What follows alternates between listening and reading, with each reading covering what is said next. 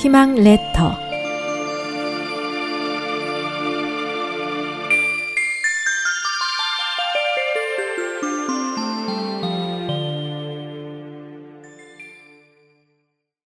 우공이 산을 옮긴대요. 열자 탕문편에 나오는 이야기입니다. 옛날 아흔 살이나 된 우공이란 노인이 있었습니다. 그런데 그가 사는 집이 사방 둘레가 700이나 되고 높이가 만 길이나 되는 태행산과 왕옥산이 가로막고 있어서 왕래하는데 아주 불편하였습니다.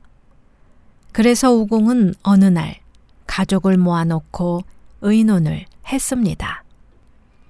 나는 너희들과 함께 힘을 모아 저 두 산을 깎아 예주의 남쪽으로부터 한수 남쪽까지 이르도록 길을 내고 싶은데 어떠냐?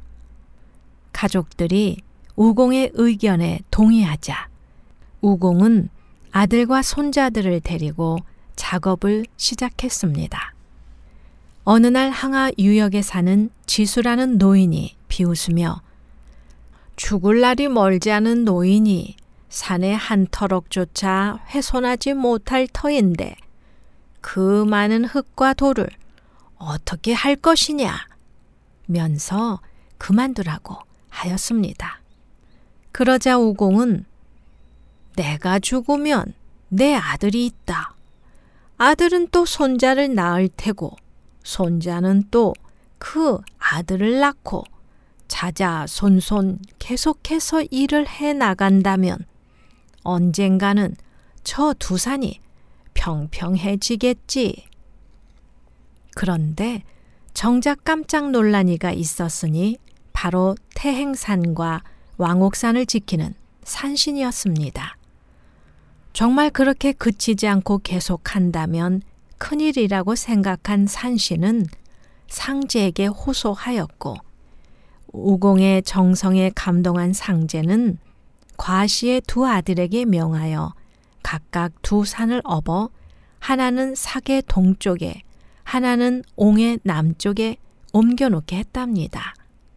중국의 삭동과 옹남 지역에 있는 태행산과 왕옥산은 본래 기주, 하북성 남쪽, 하양, 하남성 북쪽에 있었다고 합니다. 여기에서 쉬지 않고 꾸준히 노력하는 비유로 우공이산 이란 성어가 나오게 되었습니다.